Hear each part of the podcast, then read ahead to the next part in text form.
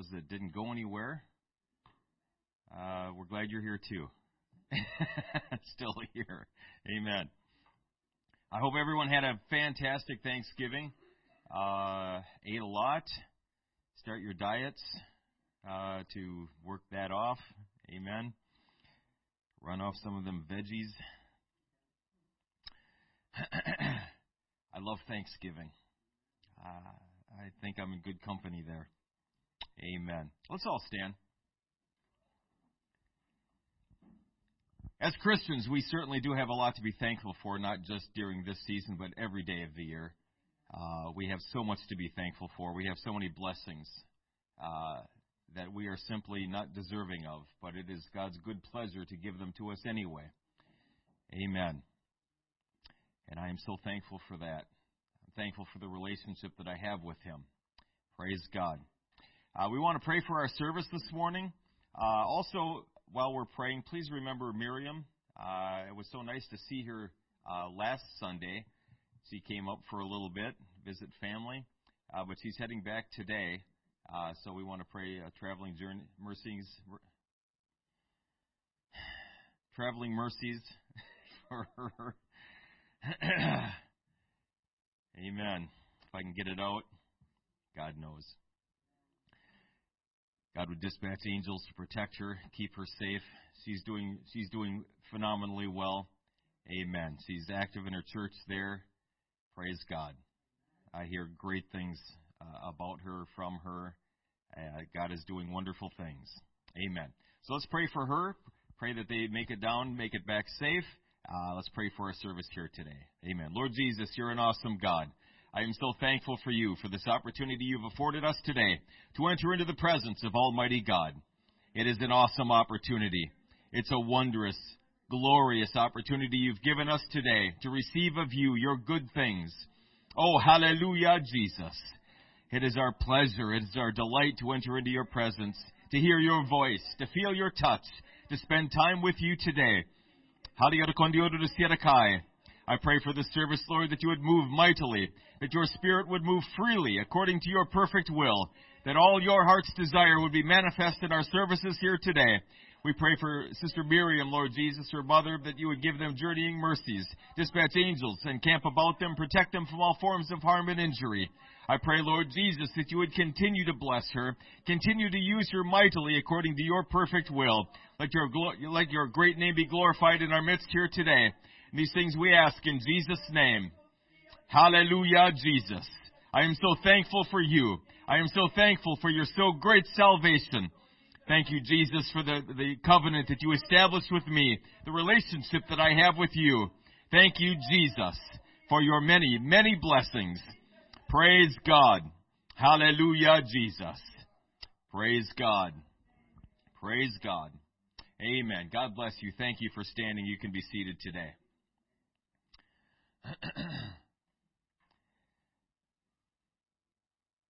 Today's lesson is going to be entitled Fear Not.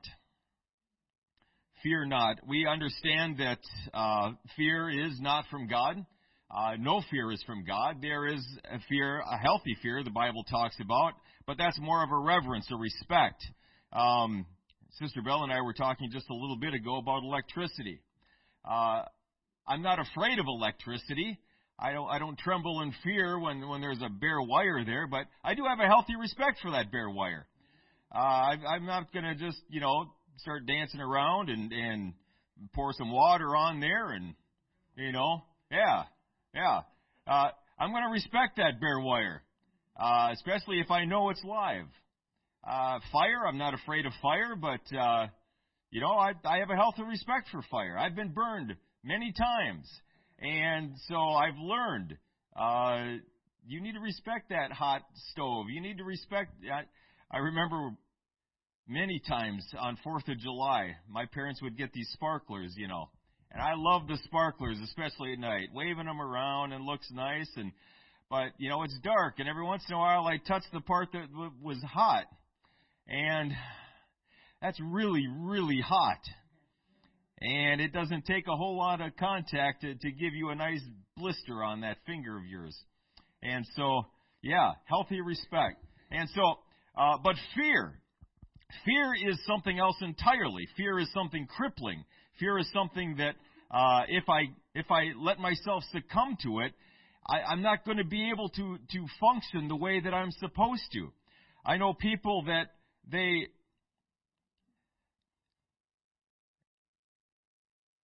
and maybe before I mention this, I will say I don't understand this condition. I've never experienced it. I, I, I don't know what it's like to feel this way. But there are people in our society that they're afraid to walk out their door uh, because of anxiety, because of fear. Uh, they they can't they can't pick up a phone because of fear. They can't they can't do anything. They can't function in our society because they're afraid of literally everything. And so that is not of God, folks. That is of the enemy. We are not to be afraid. We are not to fear anything, not like that. We can certainly have a healthy respect for things. Uh, we're certainly uh, expected to have a healthy reverence and respect for the presence of God, but not to fear Him. It was never God's intention for us to be afraid of God. Not like that. Not a crippling, paralyzing fear. We ought to reverence Him and respect Him because of who He is and because of what He's done. So Luke chapter 1 and verse 30 says this. The angel said unto her, speaking to Mary, Fear not, Mary, for thou hast found favor with God. Fear not, for thou hast found favor with God.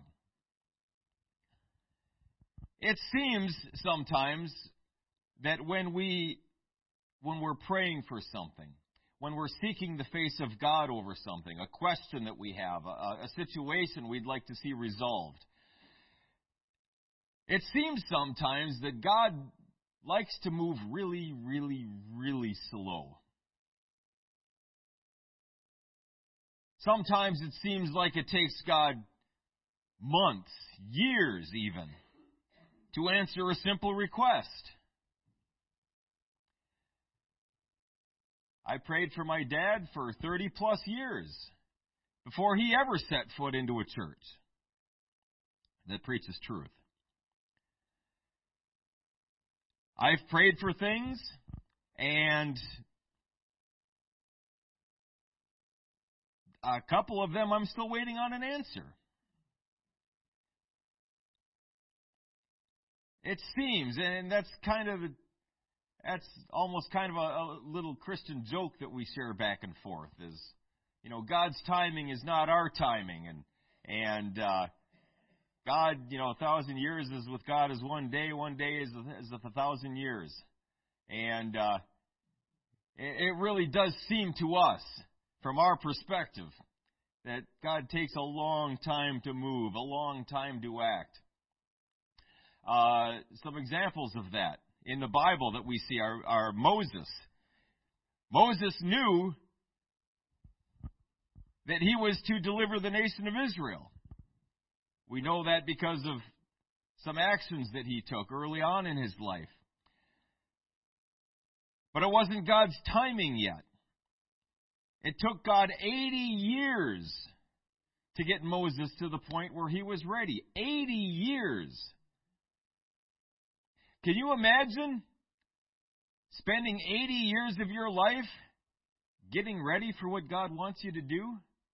How much time would we have left? God's going to have to do some really fast things with that five or ten years I got left on earth.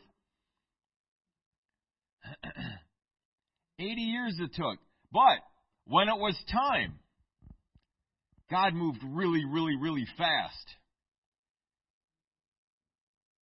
Once God called Moses with the burning bush until the time they were marching out of Egypt was anywhere from 30 to 50 days. About a month and a half. After 80 years. Once God moved, it just took a month and a half. And they were gone. They were out.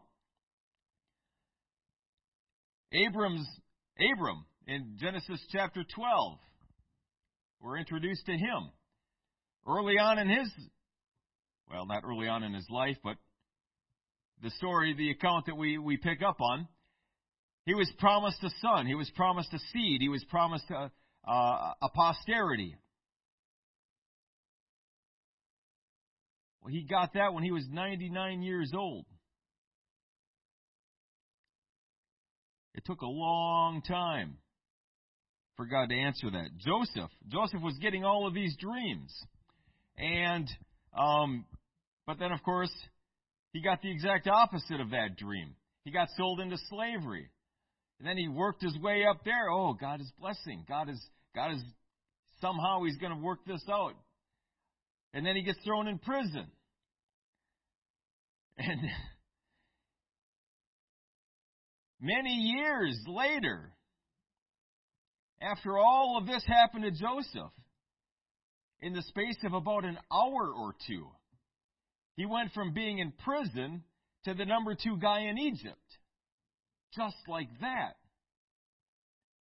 But it took years and years.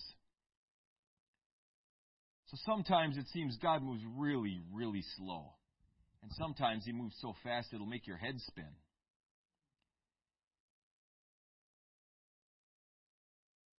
in the fullness of time, God promised a Messiah. Genesis 3:15 is the first first instance we hear about a Messiah. That was given to Adam and Eve. That was at the beginning. He promised this. Thousands of years later, after hundreds of prophecies, hundreds of little hints and and, little uh, spoilers that it's coming, the Messiah is coming.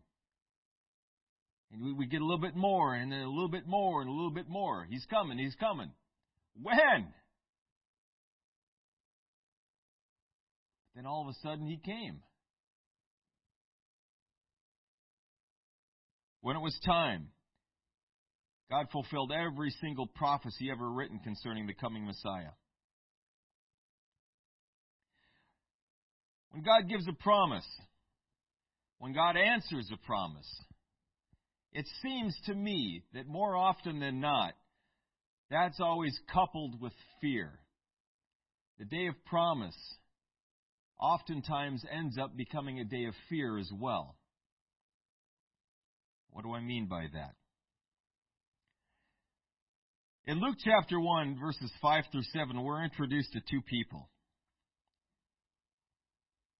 That passage of Scripture says this There was in the days of Herod the king of Judea a certain priest named Zacharias, of the course of Abia, and his wife was of the daughters of Aaron, and her name was Elizabeth. They were both righteous before God, walking in all the commandments and ordinances of the Lord blameless. And they had no child because that Elizabeth was barren and they both were now well stricken in years. So we're introduced to Zacharias and Elizabeth. He's a priest, and his wife, the daughter of priests. But they had no child. They were barren. They were faithful. They were blameless in the sight of God. Now, I can speculate here and that's all this is because the Bible is silent on this. But, I'll say it this way. Have you ever known someone that uh, in the first 30 seconds of being introduced to this, this person or this individual, you know their big problem. You know that they are uh, you know what bothers them? They got this one thing. And, hi, my name is so and so, and I hate Donald Trump. I mean, it's basically like that. They got a problem, they got a situation, and they'll share it with anybody in, in ear's reach. Have you ever known anyone like that? I have.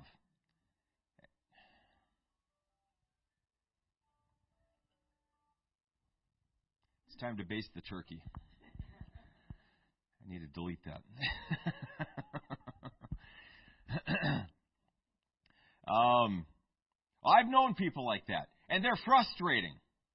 but at the same time, uh, refreshing in a way because I don't have to guess. I don't I don't have to try to figure out, you know, what's the real issue. They just come right out and say it. And it's it's not too hard to speculate uh, about Zechariah and Elizabeth that this really bothered them.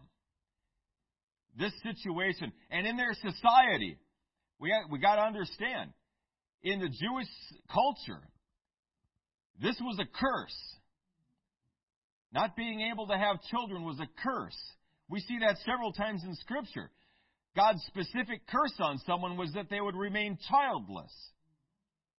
We also see conversely that the blessing of the Lord was to be fruitful and to have children, to have your quiver full. And so this was a big deal, folks. Not so much maybe today uh, with some people, but in Jewish culture, this was huge. And I can only imagine how much this bothered this faithful couple. I'm sure they sought God over it. I'm sure they prayed about it. My wife and I understand this. We were barren for a while. We were not able to have kids. And it's very frustrating. We wanted kids. We prayed. We got anointed with oil. We sought the face of God. We fasted. And at the same time, we were going through every medical procedure we, we knew of uh, to get pregnant. Nothing worked. Finally, I think uh, we got to in vitro. Was that it was? Yeah, that was the last thing that we had left to do, but it was too expensive. It just wasn't an option. So, so we resolved ourselves to the fact that, well, okay, the answer is no. We're going to be good with God's answer. The answer is no. And so we started making plans. We're going to spend money on us. We're going to go on vacations. We're going to we're going to do this and that instead of raise kids. And I was actually getting a little bit excited about it, and then we got pregnant. so so I, I kind of have a taste of what they were going through, not the social stigma of it, but the frustration of it. We were serving God. We were doing what we knew to do. And, and other people that weren't serving God, they just look at someone funny and they get pregnant. It was very frustrating to us.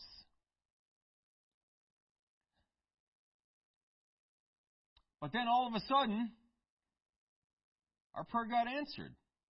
Just like that. In the case of Zacharias and Elizabeth, their prayer got answered just like that.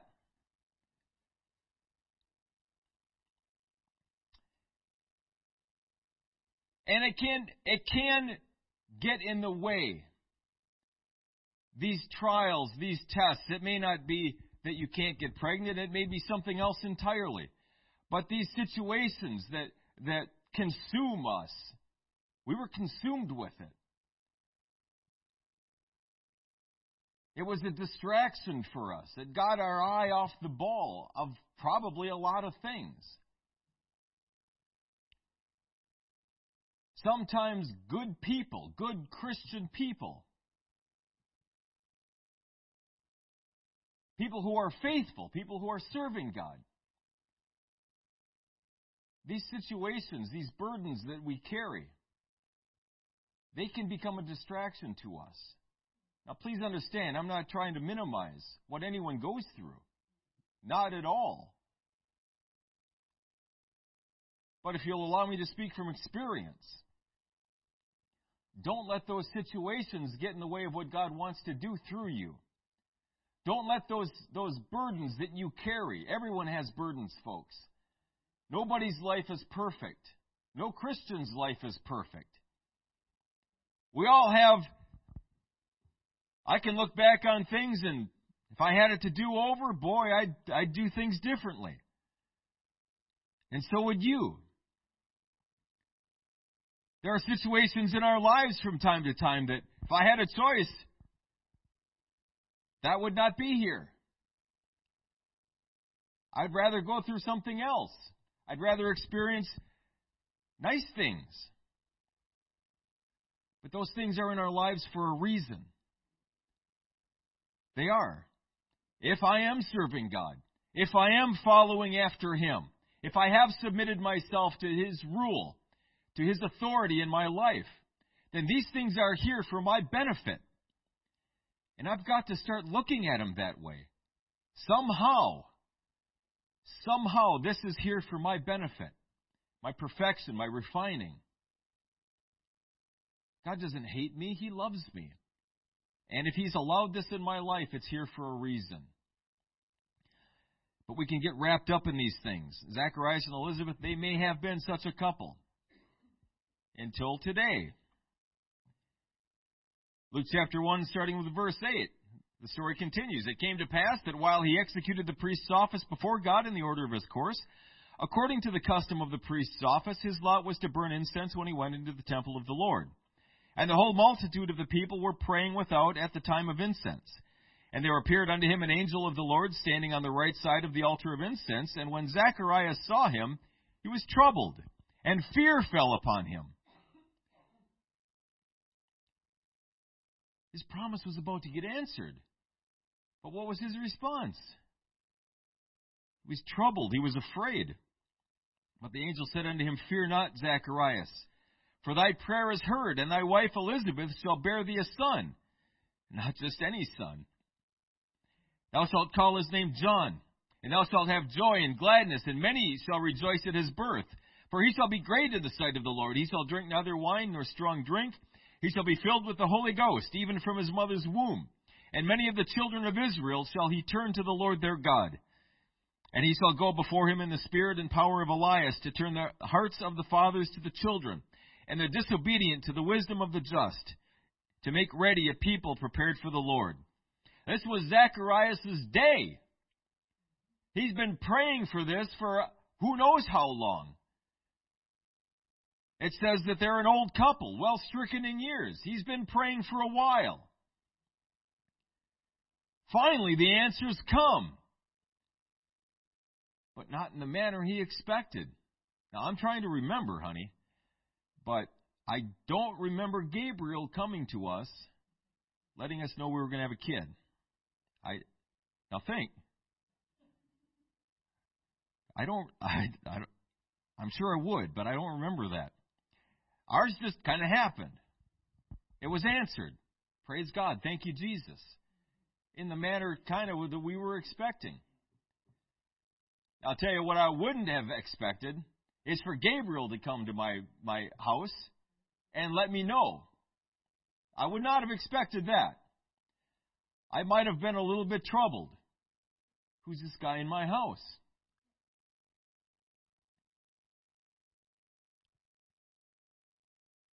Some things to notice about this day that Zacharias experienced.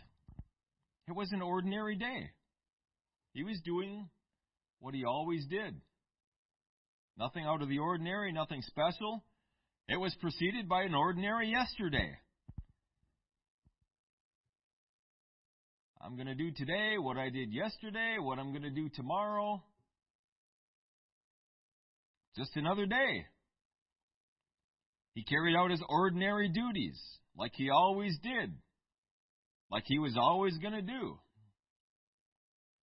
Zacharias went to the temple as usual, got up, got dressed, maybe had breakfast.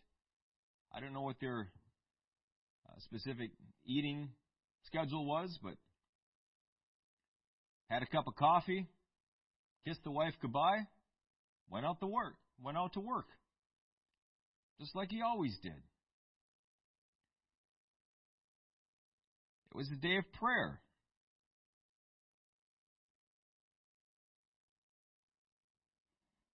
So, what kind of answer did they receive? They received an answer.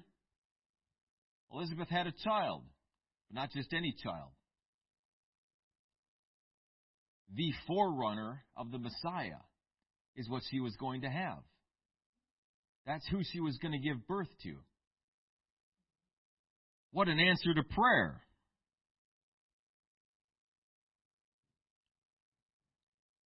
But see, when God, when God steps into our nice, ordered lives and throws this, this pebble into our pond, and causes all these ripples and all these waves.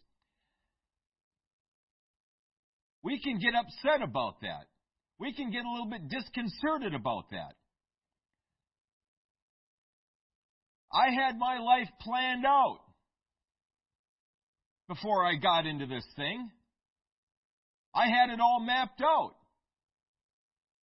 I was going to go in the Army, get the GI Bill. I was going to go to Cornell University and become an astrophysicist.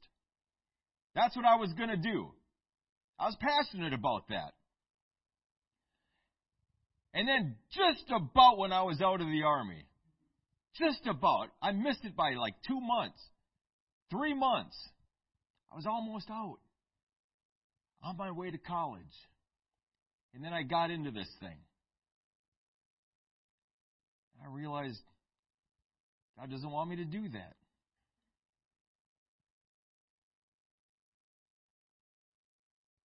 His presence in my life was a disruption to my plans. It was an awesome disruption. It was the perfect disruption. But a disruption nonetheless. My plans were gone. They were shattered. They were destroyed. They, they were useless. Everything I had mapped out was now what am I going to do? I had no idea.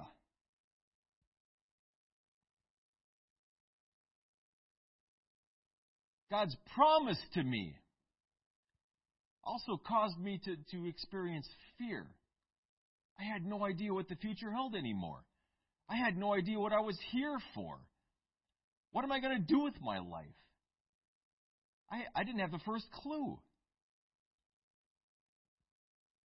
And when God steps into our lives, He does that. And that can cause a lot of people fear, disconsternation. Consternation. We can become afraid because of the unknown. Now I have no idea what's going to happen. I had this, and now God is sending me this way.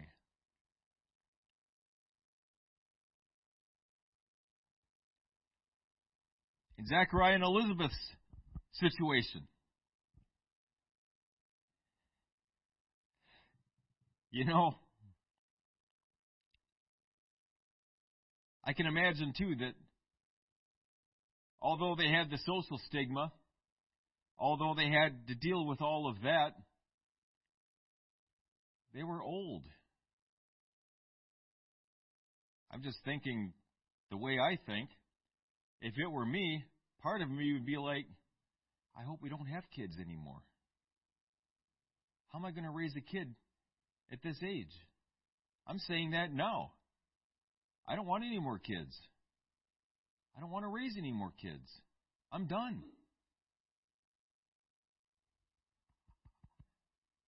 If we got pregnant, that would make me very sad.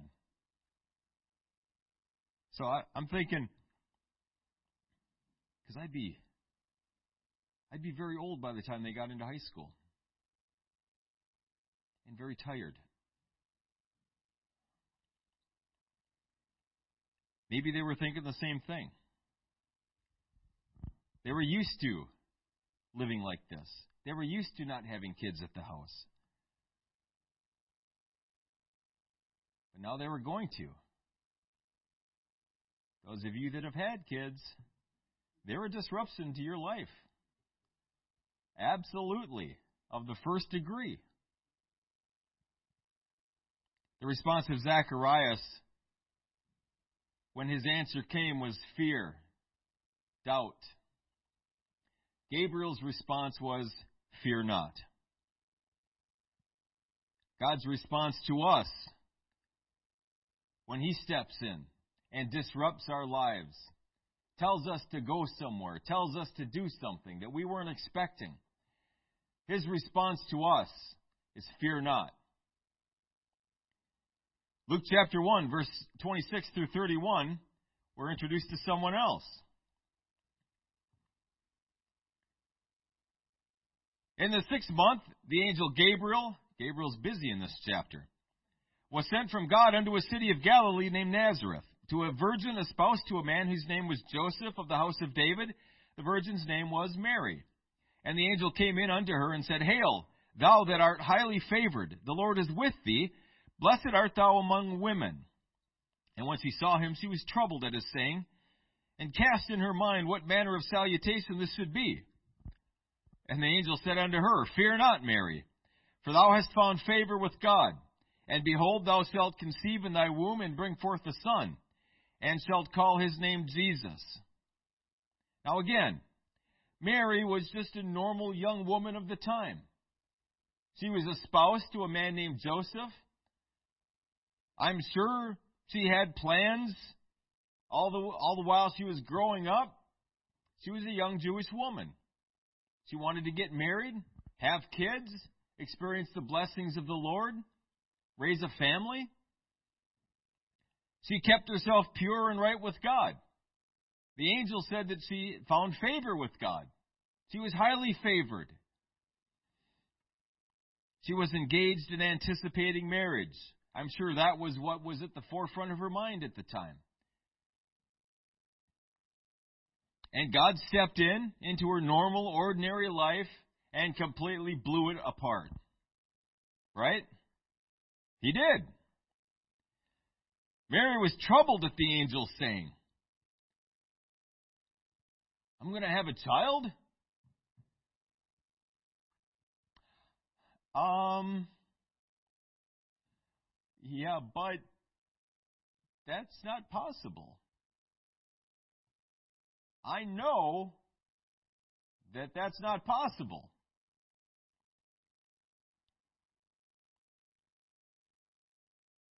I can imagine as she started thinking about this, the ramifications of all of this started sinking in. I can't help but imagine that she was a little bit troubled. She was a little bit scared about what she was. If she says yes to this, then she's an adulterer. She's a whore.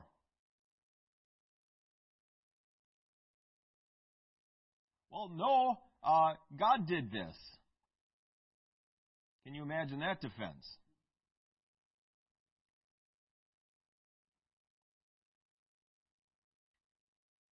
Most of us don't like our lives to be interrupted for any reason. But this, this was the best news anyone could have ever received. And potentially some of the most devastating, worst news because of what it's going to cost. And that's what I mean when it says the day, when I say the day of promise can also become a day of fear because when God promises me something, when God promises you something, what's the first thing we jump to?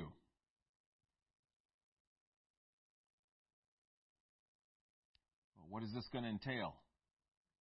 What is this going to cost me? And perhaps rightly so. We are exhorted to count the cost. When we say yes to God, we should give God an informed yes. Absolutely. But that's what causes the fear. That's what causes the doubt. What am I going to have to go through? What am I going to have to give up? What is this going to cost me if I say yes to God? I can't help but imagine Mary must have considered this. We know what, it, what it's going to cost. Her good name is going to be destroyed. She's going to lose Joseph for sure.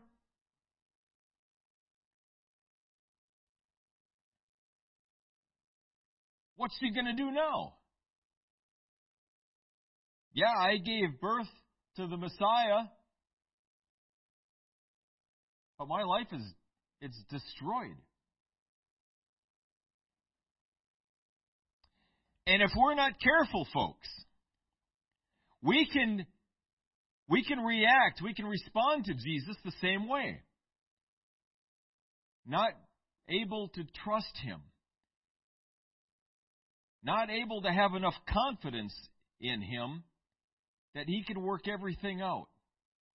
If it does cost us something to say yes to God, He can replace it. He can multiply it. I promise you, folks, it will end up costing us absolutely nothing to say yes to God. Whatever it is that we initially have to ante up, He returns many times more. God is no man's debtor. Not yours, not mine, not anyone. He will repay.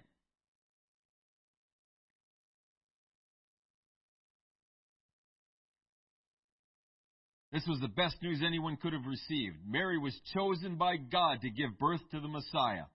That Mary had found great favor in the sight of God. But it was also going to cost her everything, too.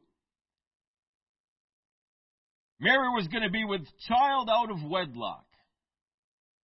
I mean, there's no other way to say it, folks. She was with child out of wedlock. Joseph would certainly have to put her away. Maybe they were going to have a trial and stone her. The social stigma, if she did survive this, both to her and to her family.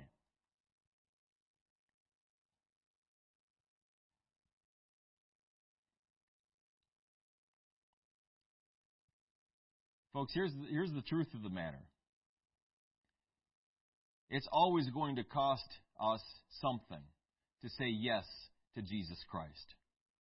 Always. So, if we may, let's just settle that in our hearts now and be comfortable with that. Here's how I settled it initially. In a hundred years, two hundred years, should the Lord tarry, I'm going to be dead anyway. At some point, should the Lord tarry, I'm going to be dead. Someone's going to plant me, burn me, whatever it is. I'm going to be gone. I'm not going to be able to enjoy any of those things now anyway.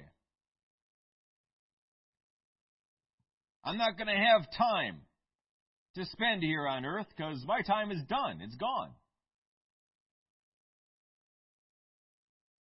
That's going to happen either way.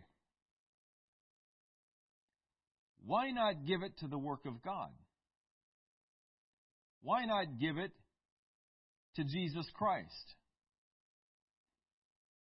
That way, I get to enjoy it for all of eternity. Not the item in particular, but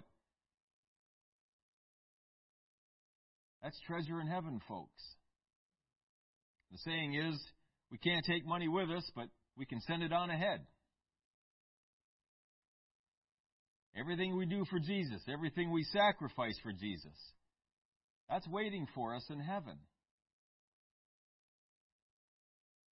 It doesn't cost us anything. We're going to lose it anyway. It should be God's to begin with.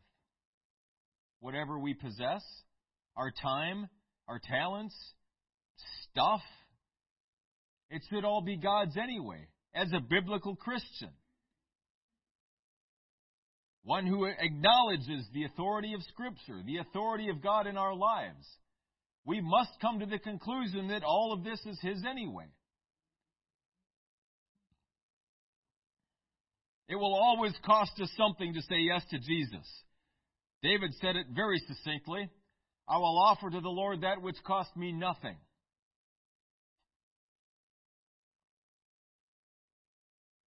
But why not? That's the best kind of offering, right?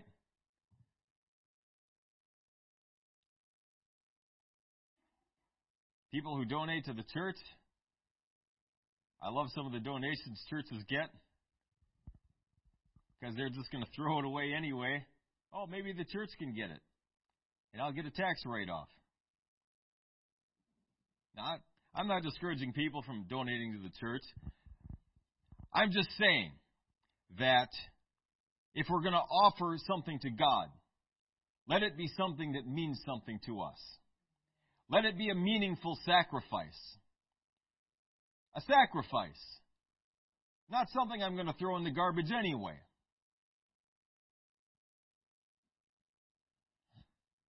Did the Apostle Paul pay a price to serve Jesus Christ?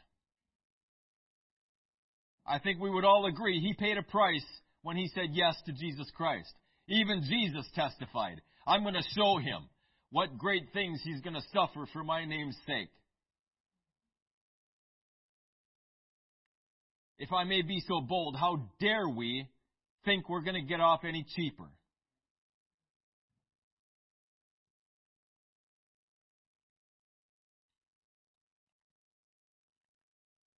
All the apostles paid a price to serve Jesus. Anybody that's done anything for God has paid a price when they said yes to Jesus Christ. And some of you, you know what I'm talking about because you've paid a price. I'm not preaching to people this morning that have not paid anything. I know you have.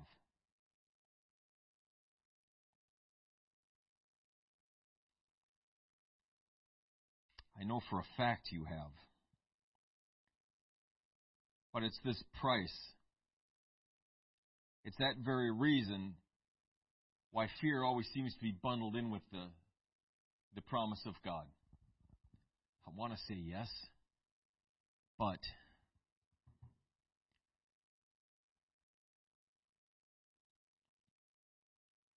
when God promises that He's going to do great, mighty things through us, we immediately begin to focus on the cost, the price. What's it going to cost me? What am I going to have to give up? What am I going to lose because of this? Rather, we should be focused on the promise instead. Yes, we need to count the cost. But what are we going to gain? You know, in investment circles, there is this, uh, there's a term ROI, return on investment. You've all heard the saying, it takes money to make money. Okay, well, that's true in investing as well. I've got to front X amount of dollars for the opportunity to make 2X amount of dollars. That makes sense. If I don't front X, I have 0% chance of making 2X. So if I front $100 on a stock, I sell it a month later, I make $120. My return on investment is 20%.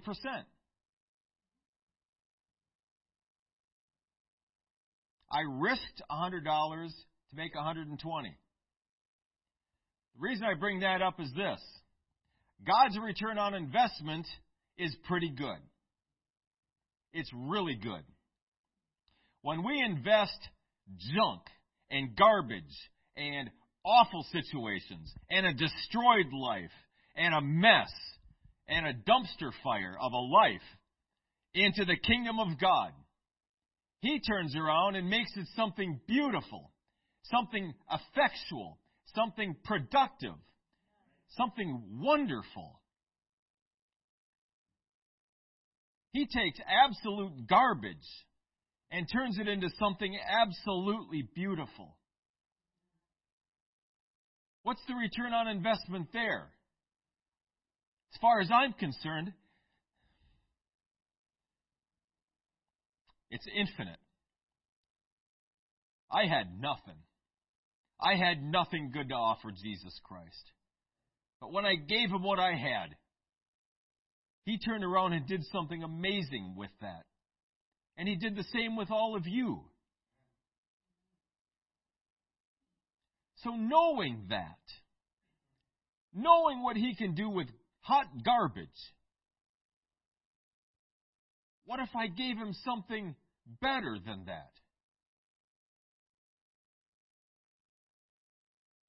What can God do with that?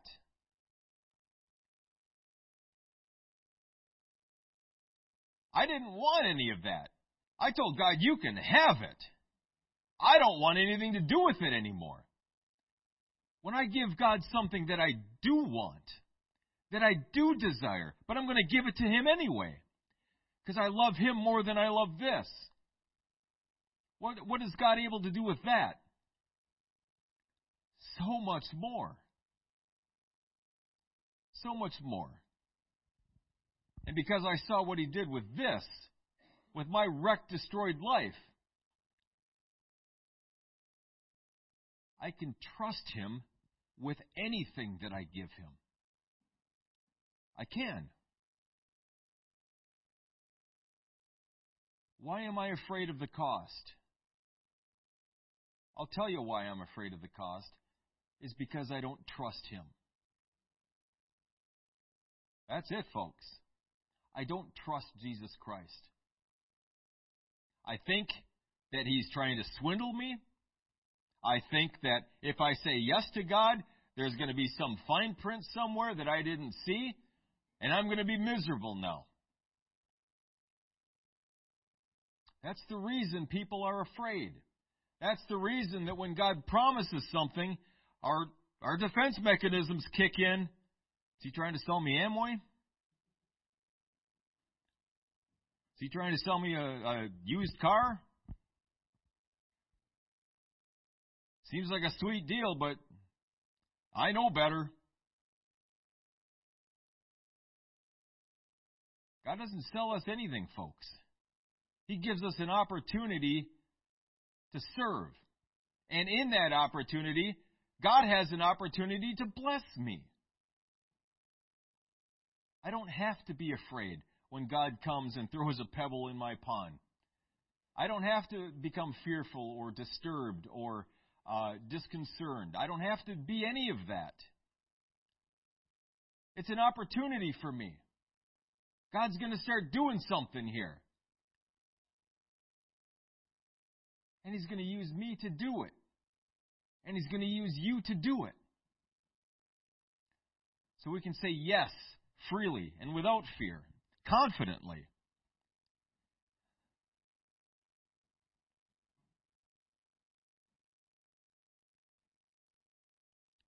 What was Mary's response at the end of the day?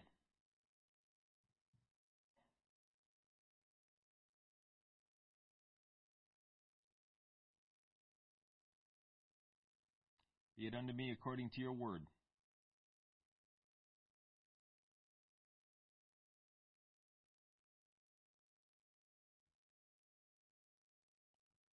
And we see the end result of this. Joseph didn't put her away. Gabriel took care of that too. We don't read about any stigma. Maybe there was. But maybe that's one reason they had to go uh, to Bethlehem, away from family and people that they knew. There was a benefit to that.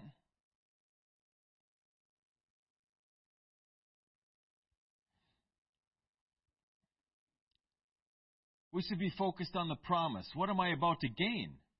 What am I going to receive from this? What am I going to see? What am I going to experience? Who will I become? because of this? Those are the questions that we need to ask.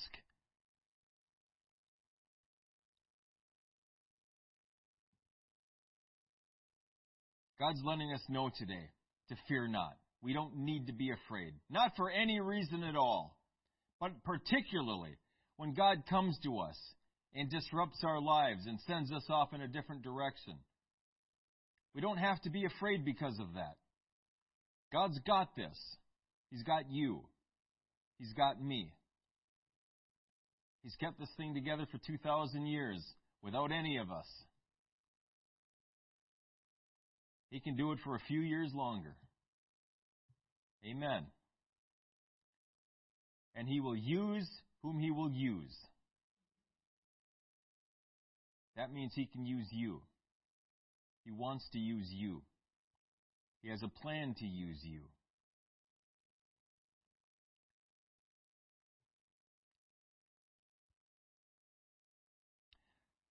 Receiving the promise, that's an action. How we respond to that is because of who we are. So again, we need to become the people God wants us to be. We don't do Christ like, we become Christ like.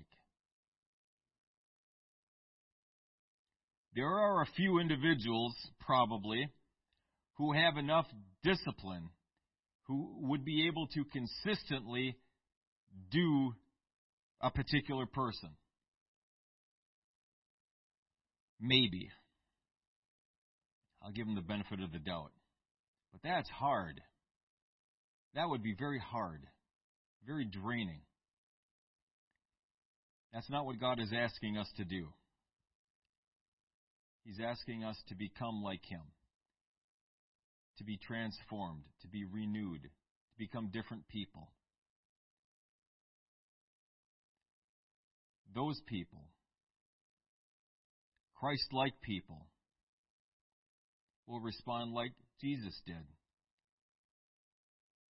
I don't want it. If it can pass from me, that would be great. Nevertheless, let your will be done in my life.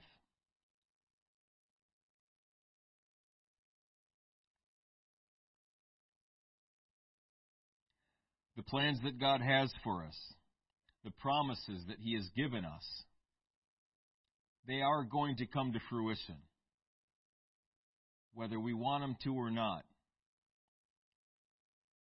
If not through you, then he will find somebody that will say yes. But right now, folks, you're his first choice.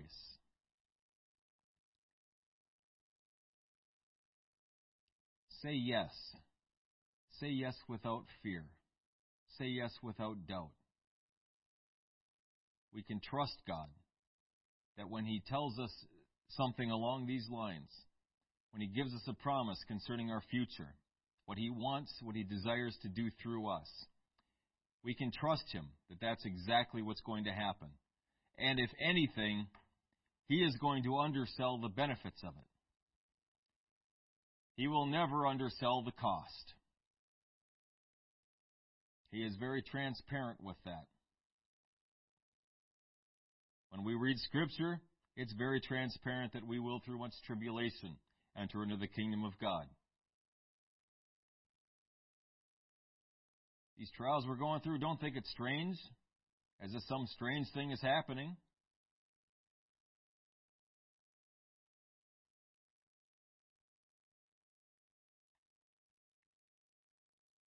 We're not promised paradise here. We're promised a God who will walk through every trial with us and who can use those trials to transform us, to improve us, to perfect us, to make us Christ like. When we trust God, we're never going to have anything to fear from God. When God speaks to us, when God asks something of us, when God commands us, we're not going to be afraid because we trust Him. Though He slay me, yet will I trust in Him. Even when it seems like He's got it out for me, I know that's not the case because I trust Him. Even when it seems like everything He's saying and doing is, is hurting me, I know that's not the intention because I trust Him. And I know that whatever He allows in my life is for my very best. It is. Because that's the God that I serve. That's the God that you serve. We don't have to be afraid. Whatever comes our way, whatever, whatever is asked of us, whatever situation we find ourselves in, we may not like it. We're not commanded to like it. We're commanded to submit. We're commanded to obey. And we're commanded to fear not. Because in the midst of those situations, I promise you, and some of you know from experience, in the middle of those situations are some of the best experiences of God that we have ever had in our lives. Some of the greatest miracles we've experienced are right in the middle of those hard situations. That's where we get to know who God is. And that's where God can show us who we are and how desperately we need Him. Amen. Fear not, folks. God is going to do great things through us. We're going to live to see it. We're going to experience it. In Jesus' name. Let's all stand.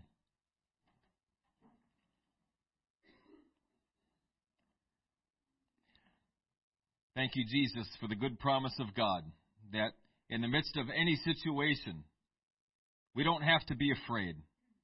We don't have to worry or stress or fear or doubt or any such thing. But we can move forward confidently in the plan and purpose of God.